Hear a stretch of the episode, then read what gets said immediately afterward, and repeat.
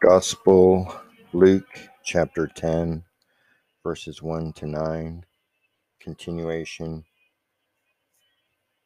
of the Holy Gospel according to St. Luke.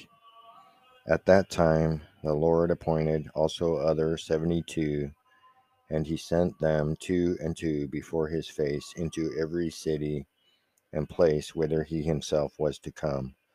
And he said to them, the harvest indeed is great, but the laborers are few. Pray ye therefore the Lord of the harvest that he send laborers into his harvest. Go, behold, I send you as lambs among wolves. Carry neither purse, nor scrip, nor shoes, and salute no man by the way. Into whatsoever house you enter, first say, Peace be to this house. And if the Son of Peace be there, your peace shall rest upon him.